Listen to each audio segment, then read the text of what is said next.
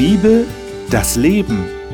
Winfried Vogel spricht mit seinen Gästen über ein Thema der Bibel.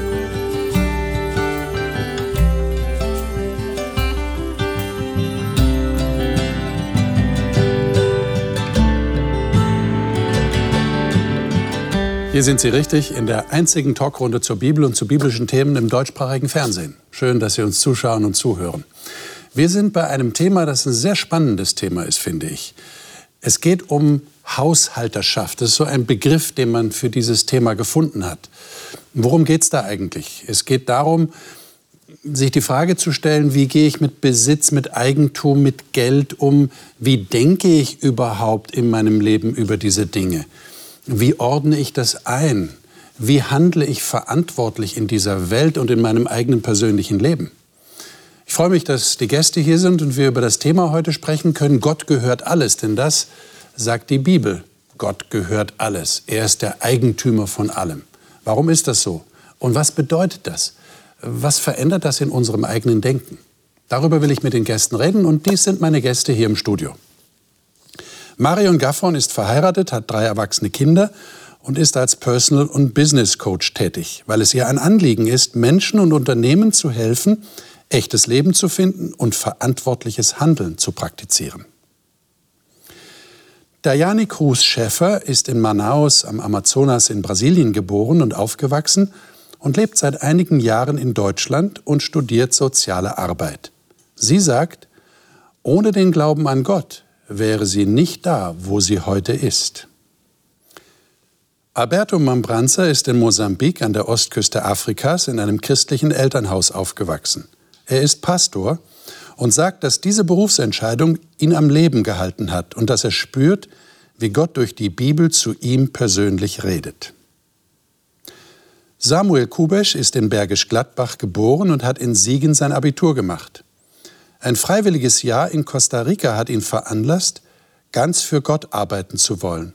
Und so studiert er derzeit Theologie in Sachsen-Anhalt. Also wenn wir darüber reden, dass Gott alles gehört, dann müssen wir auch ganz am Anfang der Bibel anfangen. Wir schlagen mal den ersten Text auf. Es ist nur ein kurzer Satz, aber sehr inhaltsschwer. 1. Mose 1, Vers 1, der allererste Satz, den wir in der Bibel finden. Dayani, was steht da in deiner Bibel? Am Anfang schuf Gott den Himmel und die Erde. Hm. Okay, dann haben wir noch andere Texte. Wir lesen noch zwei andere Texte. Psalm 33, 6 bis 9. Äh, Samuel, dürfte ich dich bitten, den mal zu lesen? Welche Bibelversion hast du vor dir? Ich habe die Elberfelder. Die Elberfelder? Okay, Psalm 33, Verse 6 bis 9. Durch des Herrn Wort ist der Himmel gemacht und all sein Heer durch den Hauch seines Mundes. Er sammelt das Wasser des Meeres wie einen Damm, legt in Behälter die Fluten. Er fürchte den Herrn die ganze Erde, mögen sich vor ihm scheuen alle Bewohner der Welt. Denn er sprach und es geschah, er gebot und es stand da. Und dann haben wir noch einen Text dazu in Jeremia Kapitel 51. Alberto, darf ich dich bitten, den zu lesen? Ja. Jeremia 51, 15 und 16.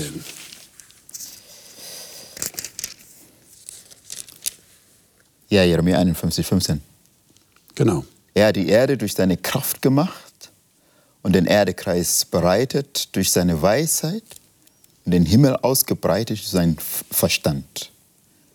Wenn er donnert, so ist Wasser die Menge am Himmel.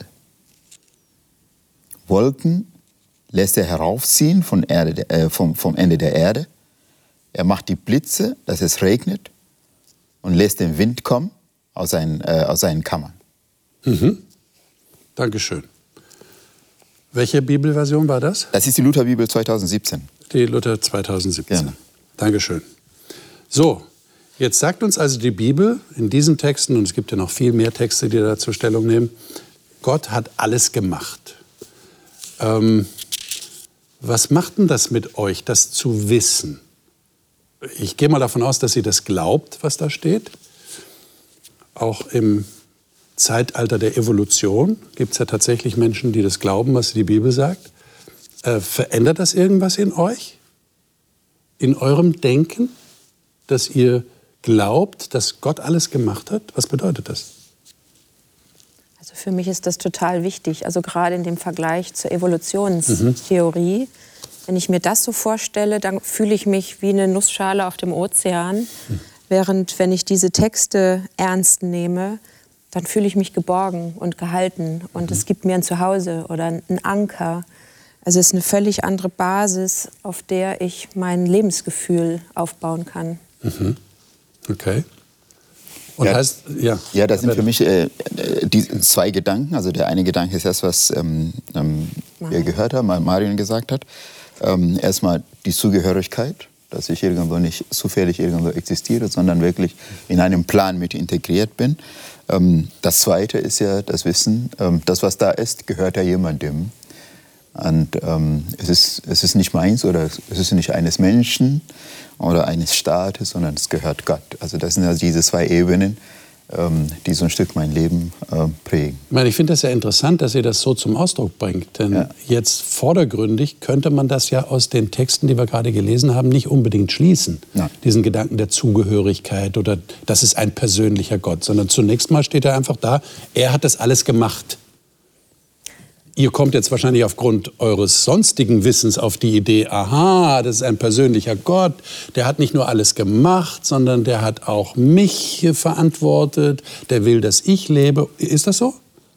Das ist der Kontext der Bibel. Der Kontext. Genau, also wenn man die Zeit hätte. Also ihr habt das alles so mit reingenommen. Ja. Die Bibel stellt uns einen Gott vor, der okay. mich persönlich liebt mhm. und sieht und geschaffen hat.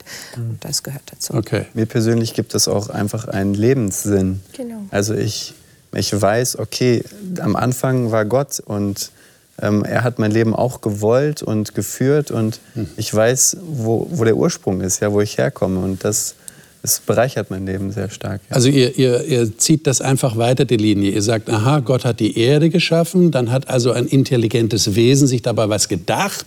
Und weil ich auf dieser Erde lebe, hat er sich auch was dabei gedacht, dass ich hier lebe. Mhm. Ist ja, das so die, der hab, Gedankengang? Ich habe genauso gedacht, es gibt mir Lebenssinn. Es gab einen Anfang. Und Gott war dieser Anfang. Er hat diesen Anfang gemacht und er ist über alles und regiert alles. Alles ist unter seiner Kontrolle. Ich meine, ja genau, also so sehe ich das auch. Ähm, ich meine, auch wenn man den Kontext, also den Text nicht bis zum Ende gelesen hat, dann weiß man, ähm, wenn, wenn jemand etwas schafft, dann hat er sich was dabei gedacht.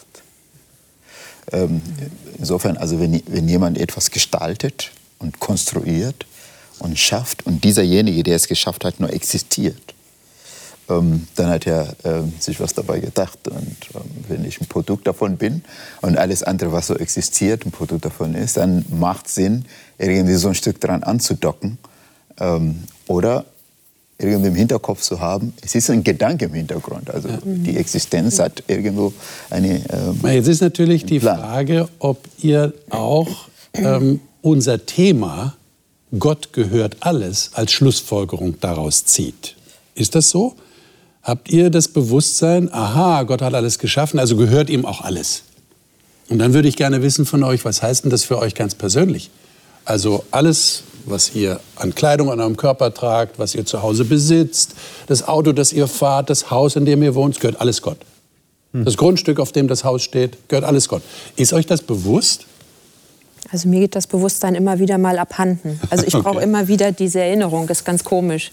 Ja, weil das eigentlich ja auch so ein bisschen weltfremd ist, so zu denken. Ne? Also in unserer Kultur oder ja, man, man, denkt so im Allgemeinen nicht, sondern man arbeitet, man verdient, man leistet sich was, man schafft sich Güter an. Das ist ja das normale Denken.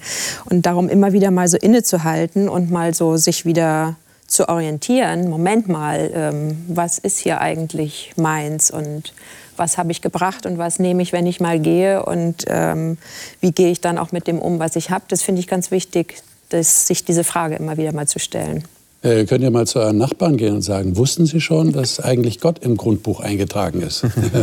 mal warten, was die euch erzählen. nee, nee, ich bin im Grundbuch eingetragen. ich bin Eigentümer dieses Landes, dieses Grundstücks. Was mich bewegt, ist nicht im, im Vordergrund ähm, einfach diese Zugehörigkeit also zu Gott, also dass Gott ihm alles gehört und so. Was mich bewegt, ist einfach die Neugier ähm, über diesen Plan. Das heißt, ich verwende hier etwas, was jemand, ähm, in diesem Fall ja Gott, geschaffen hat, sich ausgedacht hat. Das heißt, ich lebe in einem Kontext, bin aufgehoben in einem Bereich, ähm, den ich nicht konstruiert habe, sondern Gott hat konstruiert. Und so, ähm, so zu überlegen, dahinter zu kommen, was ist da die Idee? Warum schafft jemand so etwas und lässt, lässt sein? Und ich darf das einfach äh, genießen. Denn das ist nicht Alltag. Also wenn jemand etwas für sich konstruiert, wenn jemand seinen Garten ähm, macht, dann gehe ich nicht einfach hin und sage, okay, jemand hat es gemacht, jetzt setze ich mich hin. Ne, also dann, äh, das ist das, was mich so ein Stück umtreibt, so immer wieder ähm, zu überlegen, was ist, was ist der ursprüngliche Plan, was ist die Idee, warum schafft Gott etwas in dieser Form und ich, ich darf mich da ähm, mhm. bewegen. Mhm. Ja. Es ist natürlich so, wenn ich mir ein Auto wenn ich gerne ein Auto hätte, dann bete ich nicht, Gott schenkt mir ein Auto, sondern ich gehe zum äh, Autohändler und kaufe mir eins. Aber ich finde es trotzdem spannend, mir bewusst zu machen immer, dass, wie wir gesagt haben, wenn alles seinen Ursprung in Gott hat, dass dann auch vielleicht das Auto trotzdem auch ein Geschenk Gottes ist. Ja? Das ist ja nicht alles selbstverständlich okay. Äh, in dieser Welt. Manche äh, Leute können sich auch nicht alles leisten. Und äh, wenn ich mir bewusst mache, dass Gott mir das auch geschenkt hat, ähm, dann bekommt das für mich nochmal eine ganz andere Bedeutung auch. Würde euch das auch helfen, eher loslassen zu können? Ja. Ich stelle mir das schwer vor. Also wenn ich jetzt zum Beispiel solche Katastrophengebiete sehe, wenn da so ein Hurricane durch die Karibik braust oder durch äh, einige Staaten Amerikas und diese Häuser wie Kartenhäuser dem Erdboden platt gemacht werden und die Leute dann weinend davor stehen ja, und vielleicht in die Kamera des Reporters reden und sagen, ich habe alles verloren, es ist nichts mehr da. Ähm, würde das nicht fast zynisch wirken, wenn dann einer käme und sagen würde, es gehört sowieso alles Gott und du hast es ja eh nur ausgeliehen bekommen? Äh, sagt man in so einer Situation nicht, oder? Ja. Aber, aber es, es würde ja zutreffen, oder? Im Grunde. Also versteht ihr meine Frage? Kann ich dann eher loslassen? Ja, im Grunde ja. Es gehört für mich dann auch die Frage dazu, diesen Gott dahinter zu sehen oder ihn zu kennen oder vielleicht ihm auch zu vertrauen, dass wie, wie wir hier, wer hat es gesagt, der Hiob, der Herz gegeben, der Herz genommen. Das mhm. ist eine ganz extreme Form davon. Ja? Gut, das Haus ist platt, aber es gehörte eh Gott und Gott liebt mich und Gott versorgt mich. Also wird er mir irgendwie helfen, dass ich wieder ein Dach über dem Kopf kriege. Ist die Frage, kann ich so denken, kann ich so glauben? Also wie sehr nehme ich diesen Gott hinter den Sachen tatsächlich auch persönlich wahr? Ja, wir leben heutzutage in einer sehr egoistischen Gesellschaft. Alles bezieht sich auf mich auf dieses Ich. Und wenn wir diesen Text lesen, wir betrachten das, es gibt jemand, der alles regiert, der alles gemacht hat und der für alles sorgt. Und er ladet uns ein, zu vertrauen, dass er die Macht hat und dass wir müssen nur ja, auf ihn ja, denken und an ihn glauben. Das ist ein bisschen schwer auch. Schwer. Ja. Ich meine, du hast mir erzählt, dass du, dass du in der Flüchtlingsarbeit auch tätig bist, dass mhm. du versuchst, Menschen zu helfen, die nach Deutschland gekommen sind, als, ja. als Fremde, als, als Einwanderer sozusagen. Da ist ja auch die Sorge, dass die uns was wegnehmen. Ja, es gibt ja sogar eine politische Partei, die das genau. öffentlich äh, ständig vor sich herträgt. Ja, mhm. Die nehmen uns das weg, was uns eigentlich gehört dieses Denken, was wir jetzt gerade hier besprechen, Gott gehört alles, würde da eigentlich helfen können, oder? Dass man sagt, äh, erlebt ihr das, dass das Menschen das sagen? Also eigentlich gehört ja alles Gott und ich kann davon abgeben, ich kann teilen, mhm. weil ich kann es ja nicht nur für mich beanspruchen. Ja, aber das, das für mich kommt ein anderer Gedanke. Das kommt die, das Vertrauen. Ich vertraue nicht auf Gott, weil ja, ich habe etwas und jemand nimmt das weg. Und andere Gedanke, die mir zu mir kommt, es ist diese Sache, dass alles, was uns Gott gibt, äh, es ist für uns zu profitieren und auch für die anderen ein Segen sein. Er gibt uns, damit wir teilen. Und das ist auch ein schwieriger Gedanke, weil wir in dieser egoistischen egoistische Gesellschaft leben, dass alles nur zu mir, zu mir gehört. Ja. Ja. Äh, Gott hat das ja schon im Alten Testament etabliert. Das finde ich sehr interessant und spannend. 5. Mose 26. Ähm, da hat Gott das durch eine, eine Regelung, eine Gesetzgebung schon versucht, in die Köpfe der Menschen zu verpflanzen. Äh, 5. Mose 26, 8 bis 12. Äh, Marion, du hast die Hoffnung, Hoffnung für alle. Für alle. Mhm. Äh, lies doch mal aus dieser Bibelversion diese Verse 8 bis 12. Mit starker Hand und großer Macht hast du uns befreit. Du hast unsere Feinde in Angst und Schrecken versetzt große Wunder und gewaltige Taten vollbracht.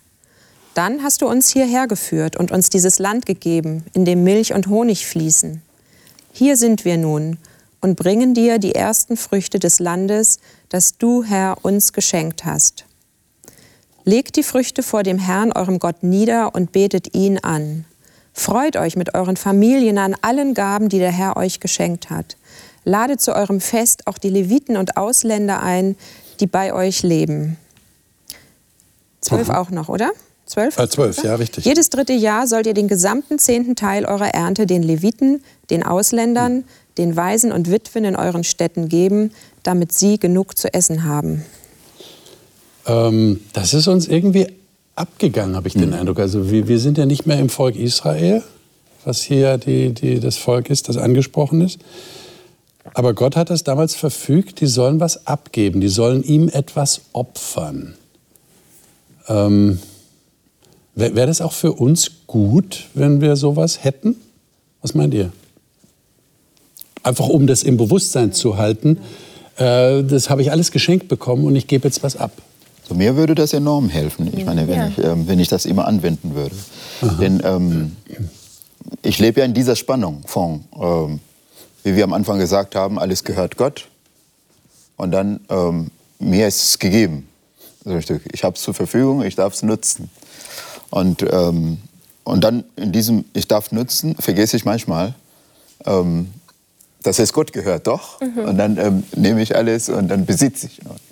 Ähm, aber hier, es ist, es ist interessant, es ist wirklich spannend, dass Gott sagt, ähm, ja, dich daran freuen, das ist dir geschenkt, ja, das sagt er in Vers 11, ne? Sollst ja. an allem Guten genau. freuen. Also, ähm, lass, dir, lass, dir gut, Gedanke. lass dir gut gehen, das ist, ja. das ist gut so, das finde ja. ich auch sehr sympathisch. Ja. Ähm, aber fokussiere dich nicht zu sehr darauf. Geh mal zurück, ähm, denk immer dran, geh mal wieder, geh mal weiter und gib sogar Gott zurück. Ähm, das heißt, halte das in Bewegung, halte das nicht fest, sondern gib es weiter. Ja. Ähm, für mich, das, das funktioniert wie eine Erinnerungsübung. Mhm. Jedes Mal, dass ich gebe, erinnere ich mich, dass das, was ich bekommen habe, zum Gott gehört. Ja. Und für mich jedes Mal, wenn ich etwas gebe, bekomme ich viel mehr. Hm. Ja, für mich hat es auch einen äh, hohen Stellenwert. Ich frage mich aber, was die Motivation, was mein Antrieb ist. Mache ich es, weil es so ein Gesetz ist, du musst jetzt was abgeben? Oder mache ich es aus mache ich es freiwillig, ja, weil ich gerne etwas geben möchte. Und da finde ich es ganz spannend, dass der Vers 11, der steht für mich hier so ein bisschen im Mittelpunkt. So, also in Vers 10 ist ja ein Gebot mhm. ja, und in mhm. Vers 12 wieder. Und dazwischen ist dieser Vers 11, wo die Freude so emporgehoben mhm. wird. Mhm. Und ich denke, ähm, dass diese Freude vielleicht eine sehr gute Motivation ist. Also ich bin dankbar für das, was Gott mir gegeben hat. Ich freue mich daran und deshalb teile ich auch gerne etwas mit anderen. Mhm. Ich finde auch die Reihenfolge hier so toll. Erst legt die Früchte dem Herrn mhm. nieder als Dank, mhm. betet ihn an. Also eben wieder dieses Fokussieren. Moment mal, wo kam das eigentlich her? Wem gehört das eigentlich? Mhm. Und wenn ich mich darauf wieder eingestimmt habe, dann kann ich mich von Herzen freuen. Da muss ich nicht mehr knausern beim Feiern, mhm. weil ich ja wieder weiß, wo es herkommt. Und dann kann ich, wie Vers 12, dann kann ich auch noch abgeben und mhm. weitergeben, weil ich ja weiß, mhm. es kommt ja wieder Neues. Der Herr sorgt ja für mich. Also es ist eine entspannte, genau. fröhliche Lebensweise, die aber mit diesem Gebot, wie du sagst, ähm, beginnt. Mhm. Ja. Also ich versuche mir gerade Weihnachten vorzustellen. Hm. Ich meine, unsere Jahre gehen ja schnell dahin. Das heißt, wir können uns immer zu jeder Jahreszeit uns Weihnachten vorstellen. Wir kennen so Situationen Weihnachten unterm Tannenbaum. Und da sitzen so die Kinderchen und die kriegen ihre Geschenke, die warten schon mit Spannung auf die Geschenke, die sie bekommen. Äh, ist das so eine Erwachsenengeschichte zu sagen, ähm, naja, ich sollte jetzt auch teilen? Stellt euch das mal bildlich vor, ihr seid jetzt mit den Kindern da beschäftigt. Meine, ihr habt Kinder, ihr wisst, wie das vielleicht noch war früher, ne? jetzt sind sie erwachsen. Und ihr sagt dann zu dem Kind, ähm, hat gerade ein tolles Geschenk gekriegt und freut sich wahnsinnig drüber. Und ihr sagt zu dem Kind, ähm, das darfst du jetzt teilen, äh, darfst du jetzt abgeben davon. Ja, deinem Bruder, deiner Schwester oder dem Freund, äh, der in der Schule sitzt und äh, ja, neben dir sitzt und vielleicht nicht so viel hat wie du. Fällt uns schwer, oder? Da kann es schon Tränen geben. Wenn man jetzt das Kind zwingen würde dazu. Du hast gerade davon gesprochen, dadurch bin ich drauf gekommen, du hast gerade davon gesprochen, welche Motivation habe ich denn? Mhm. Mache ich das, weil es die Regel ist? Weil jemand gesagt hat, du sollst das machen? Mhm. Wie, wie seht ihr das? Wie empfindet ihr das? Wie habt ihr das selber erlebt? Sagt ihr jetzt so, im Erwachsenenalter ist kein Problem, ich kann teilen, ja, großzügig, habe ich auch ein gutes Gefühl dabei, weil es gehört ja alles Gott. Oder habt ihr immer noch so ein bisschen dieses kindliche Festhalten, es gehört mir, ich freue mich daran, dass ich das jetzt habe? Also bei mir hat so die letzten zwei, drei Jahre ein ganz massives Umdenken da stattgefunden. Also ich habe sehr viel immer aus dem Mangel gelebt, immer gedacht, ähm, ich habe zu wenig und überall da, wo sich Gelegenheit boten, es gibt ja auch so dieses herrliche Bild, wenn man so auf Messen geht, ja, also jeder, der einen Stand auf einer Messe schon mal hatte, der weiß, wie die Menschen eben kommen und Kulis und Gummibärchen und Früchte und was es auch immer gibt, hamstern, ja, und so, ja, so ein bisschen war ich auch. Und habe irgendwann mich dann entschieden, also aus, aus diesem Verstehen heraus, dass das völliger Quatsch ist als Kind Gottes, mich entschieden, nicht mehr aus Mangel, sondern aus Fülle zu denken und zu leben. Mhm. Und das ist ein sehr herausfordernder Lebensstil, der mich nämlich immer wieder darauf zurückwirft, wie sehr vertraue ich denn Gott wirklich. Also für mich ist es keine kindliche Übung. Okay. Es ist gut, wenn man mit Kindern das im Kindsein mhm. trainiert, also ihnen die Augen öffnet, wo sind Menschen, Für andere die es brauchen. Genau, und es geht im Leben nicht um Hamstern, sondern eigentlich geht es ums Teilen. Also das ist eine sehr, sehr große Erziehungsaufgabe. Mhm. Aber eben selber dahinter zu kommen. Also ich habe ein halbes Jahrhundert dazu gebraucht. Das ist wirklich ein starker, ähm, ja, das ist ein, das ist ein starker Gedanke. Wenn ich so überlege, ich habe ja auch ganz kurz ähm, mich selbst gefragt, als ich die Frage gehört habe, ähm, als Kind also ich sehe das im Verhältnis jetzt als Kind, jetzt als Vater. Ähm, als Kind, wenn ich mir was gewünscht habe, nehmen wir an, ähm, von mir aus ein kleines Telefon. Früher hat man kein Telefon geschenkt. Aber ich denke so ähm, etwas. Da war ein Radiorekorder oder so ein Kassettenrekorder. Das war für mich die Welt. Das heißt, es gab nichts anderes als einen Kassettenrekorder. Dann könnte ich Musik hören und so. Und wenn ich das hatte, hatte ich die Welt. Beziehungsweise bevor ich das hatte, dachte ich, wenn ich so etwas habe, dann habe ich alles, was man so im Leben braucht. ja. ja. Ähm, heute sehe ich aus, aus der Perspektive als Vater, ähm, dass so ein Kassettenrekorder oder was auch immer sein kann, kann auch ein Computer sein heute, ähm, auch wenn mein Kind das Gefühl hat, das ist die Welt, es ist nicht die Welt. Es gibt viel anderes, was um diesen Computer herum gibt, was, was Leben wirklich ausmachen kann und füllen kann. Und ähm, diese Perspektive zu gewinnen, also die Perspektive des Vaters zu gewinnen, das ist die Herausforderung. Ich glaube, da, da kämpfe ich heute noch. Also die Perspektive des Vaters, also die Perspektive Gottes zu gewinnen und zu sagen, das, was ich brauche und das, was ich habe, ist gegebenenfalls noch nicht die ganze Welt. Vielleicht gibt es etwas, was, was mehr ist, was in meinem Blick nicht ist. Aber Gott hat die ganze Welt. Mhm. Und ähm, so, das ist so ein Stück für mich Übung. Also wenn, wenn Gott gibt und sagt, du kannst ja weitergeben, dann sage ich, okay, vielleicht gibt es ja etwas, was, was mehr ist als das. Das heißt also, Gott möchte, wenn ich das richtig verstehe, dass wir nicht nur uns beschenken lassen, sondern dass wir selber in diesen Schenkmodus hineinkommen genau. und praktisch seine Gesinnung anderen geben. Und dass, wir uns, und dass wir uns nicht binden lassen von, ja, ja. von einer einzelnen Sache. Aber würdet ihr jetzt aus eurem Erleben sagen, das kostet schon Überwindung? Du hast jetzt gesagt, du hast eine Entscheidung getroffen. Mhm. Merkt ihr da so einen inneren Widerstand noch? Ja, also Ja. ich erlebe das schon als Herausforderung, Ja. auf jeden Fall. Ähm, was, was mir persönlich geholfen hat, war, ähm, als ich ein Jahr in Costa Rica war oder auch, ich war auch mal in Afrika, ähm, wirklich zu sehen, da sind Leute, denen geht es viel schlechter als mir und die haben nicht so viel. Und ich bin wirklich reich gesegnet hier. Also so, mal so eine andere Perspektive einzunehmen, hat mir da ein Stück weit geholfen zu sagen, okay, ich kann auch gerne was abgeben von dem, was ich habe. Das heißt also, der Blick für den anderen und für seine Situation Ja. hilft mir, diese Barriere leichter zu überwinden. Okay. Ja, ich Diana. habe eine andere Perspektive, weil ich aus ein anderes Land komme. Und ich war das Kind, das immer etwas bekommen habe von den anderen, weil ich selber nicht hatte. Und jetzt, dass ich etwas mehr Möglichkeit habe, Ja. möchte ich wiedergeben, was ich schon bekommen habe. Und für mich das ist sehr wichtig, weil ich weiß, äh, wie es ist, et- zu leben mit etwas, das nicht habt, die es nicht gibt. Die, ja, ich wünsche mir etwas, aber ich kann nicht das haben. Und jemand zu haben, der mit mir das teilt, macht einen großen Unterschied. Ja. Weil du es aus dieser anderen Perspektive kennst, ja, Ja. dafür ein Verständnis hast. Jetzt finde ich sehr interessant, äh, wir haben jetzt nicht die Zeit, das ausführlich zu lesen, aber in 3. Mose 25, äh, da gibt es eine, eine Regelung, die Gott eingeführt hat im Volk Israel, äh, die uns eigentlich jetzt inzwischen ganz fremd ist. Ähm, Da steht, dass die, wenn die Land gekauft haben, das äh, dann wieder zurückgeben mussten wenn eine bestimmte Zeit verstrichen war, zum Beispiel 50 Jahre, ja, dieses Jobeljahr, was es im Alten Testament gab.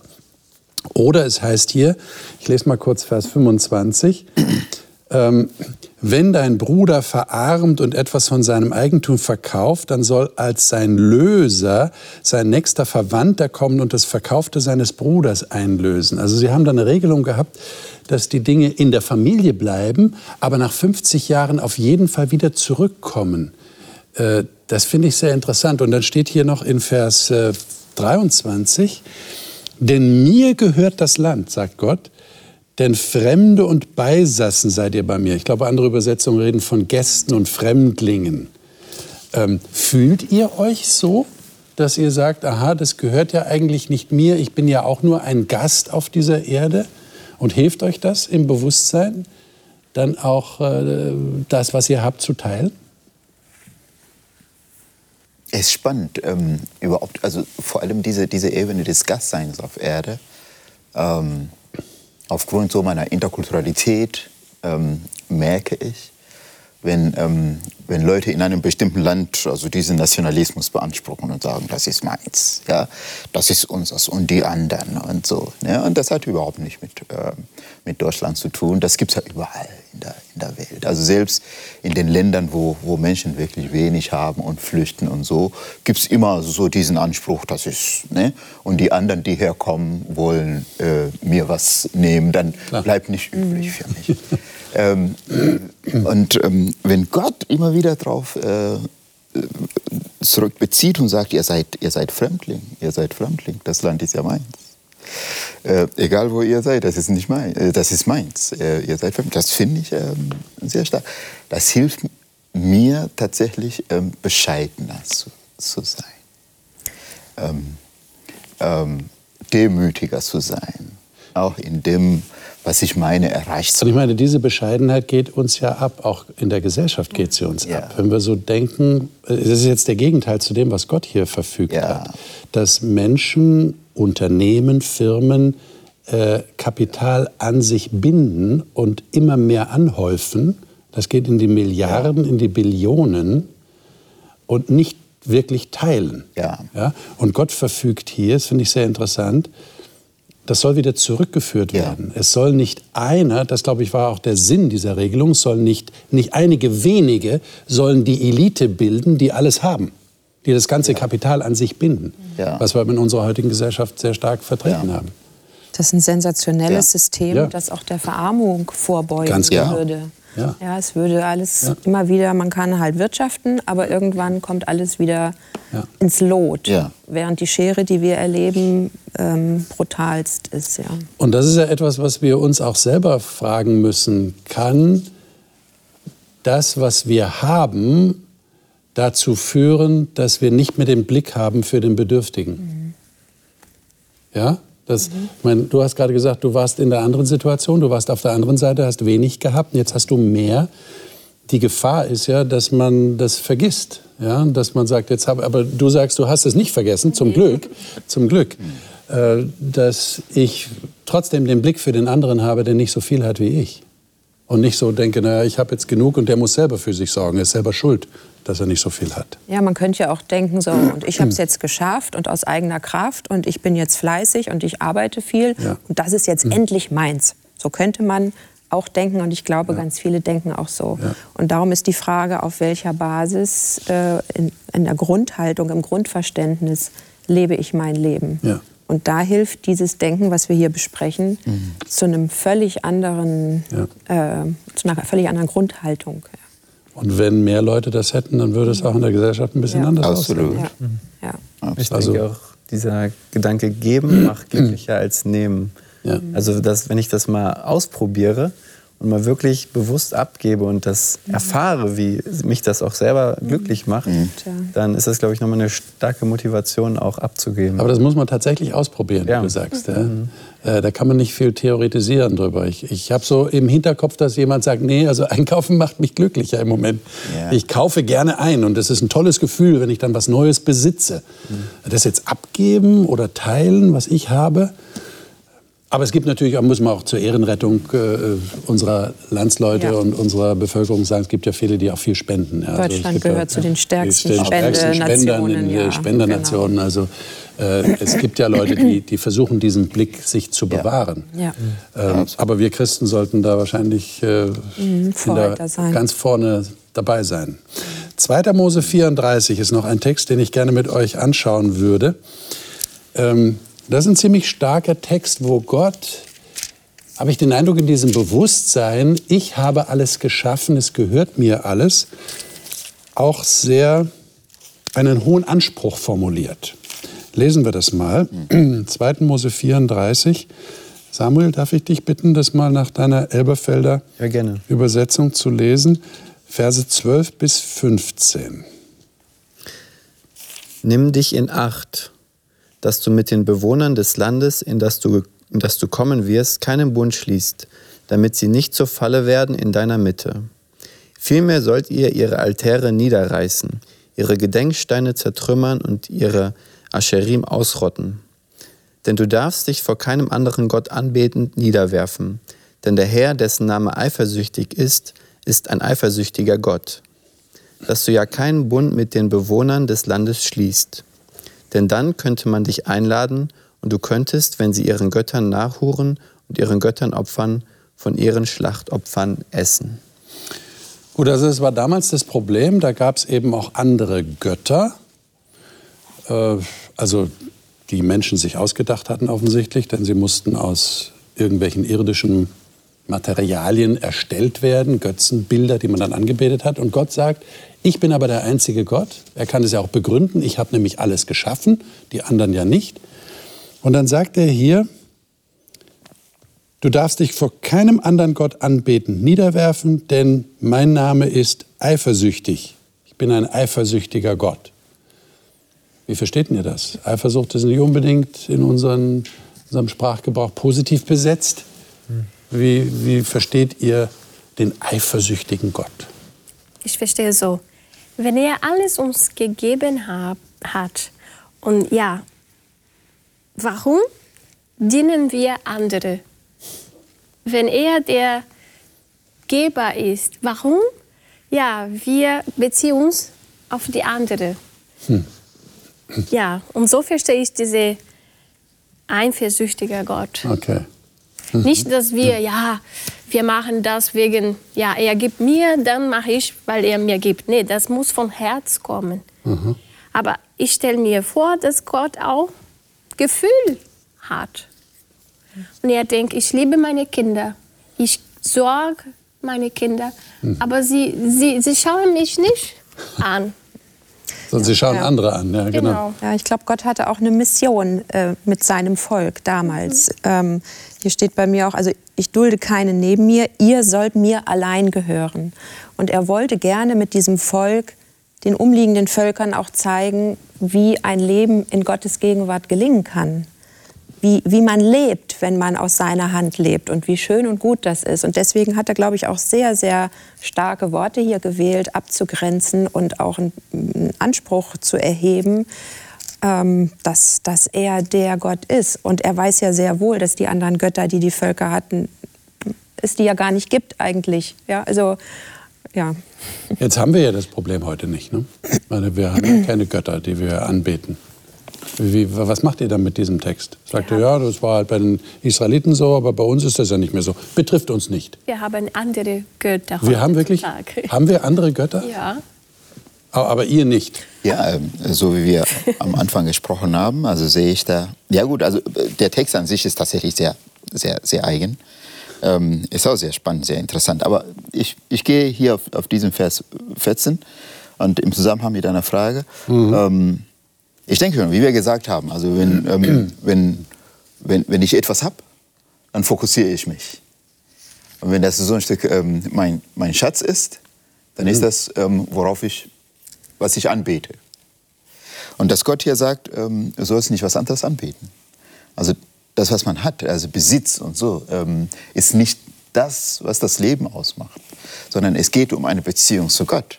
Mhm. Und es geht um, um, um Gott. So verstehe ich den, den Text mit den, mit den Göttern. Aber ich stelle mir vor, dass jetzt jemand zuhört und sagt, naja, komm, also übertreibt jetzt mal nicht. Ich bete doch nicht mein Auto an, ich bete nicht mein Haus an.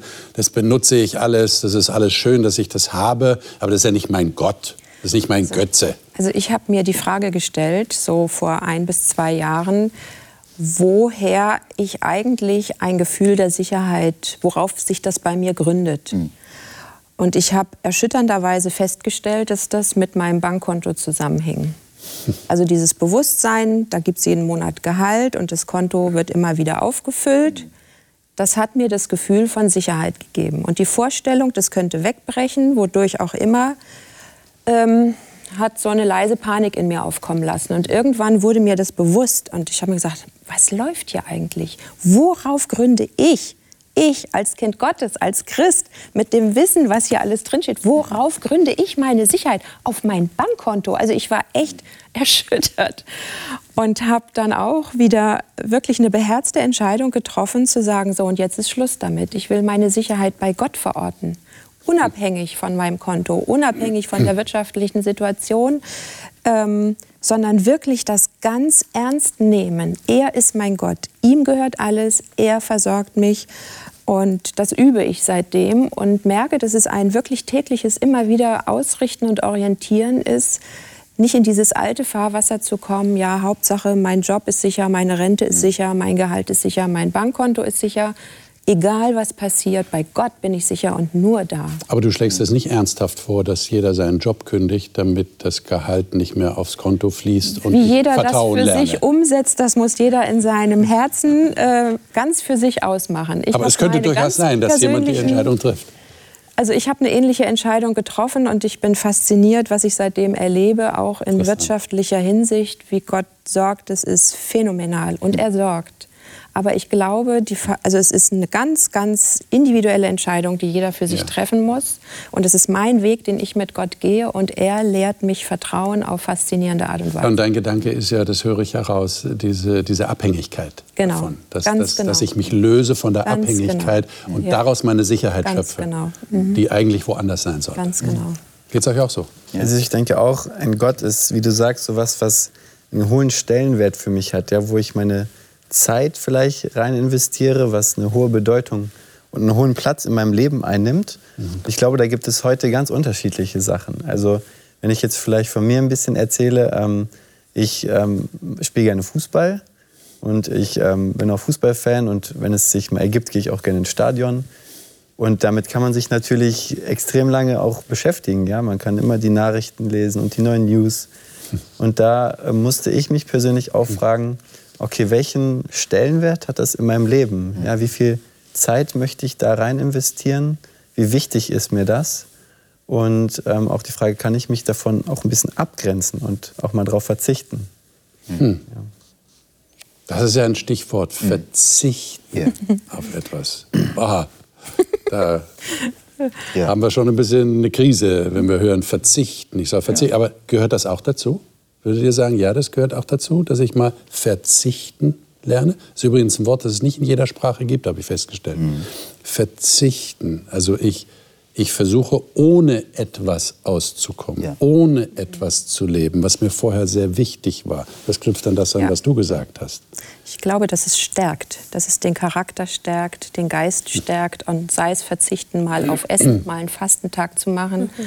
oder sei es mal verzichten auf Medien oder auch unsere Gesellschaft kommt ja dahinter, gerade auch so in der Fastenzeit, mal alternative Systeme mal zu probieren. Was ist mir so wichtig, wie du sagst, und das will ich mhm. mal üben zu verzichten und die Menschen machen erstaunliche Erfahrungen damit.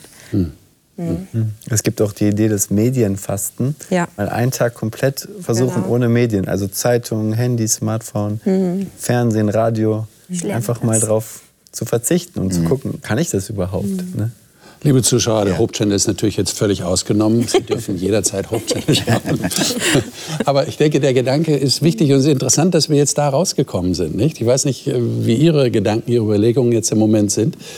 Gott gehört alles, damit haben wir angefangen. Gott hat alles geschaffen. Und am Ende kommen wir bei dem Gedanken raus, es ist wahrscheinlich gar nicht schlecht, mal auf etwas zu verzichten, zu lernen, auf andere zu achten und nicht selber alles hamstern zu wollen, Sicherheit aus dem, was ich habe, abzuleiten, sondern Sicherheit aus der Tatsache zu bekommen, dass Gott alles gehört und dass er auch das, was auf dieser Erde passiert, verantwortet, zumindest über allem steht und dafür sorgt, dass wir unsere Sicherheit haben dürfen, wenn wir uns an ihn wenden.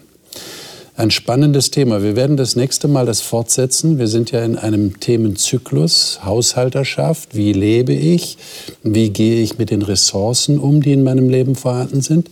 Und das nächste Mal werden wir reden über ein neues Denkmuster. Das haben wir heute eigentlich schon angefangen. Schon die ganze Zeit reden wir über ein anderes Denken. Und wir stellen fest, es geht nicht nur um Äußerlichkeiten, sondern es geht um etwas, was im Herzen passiert.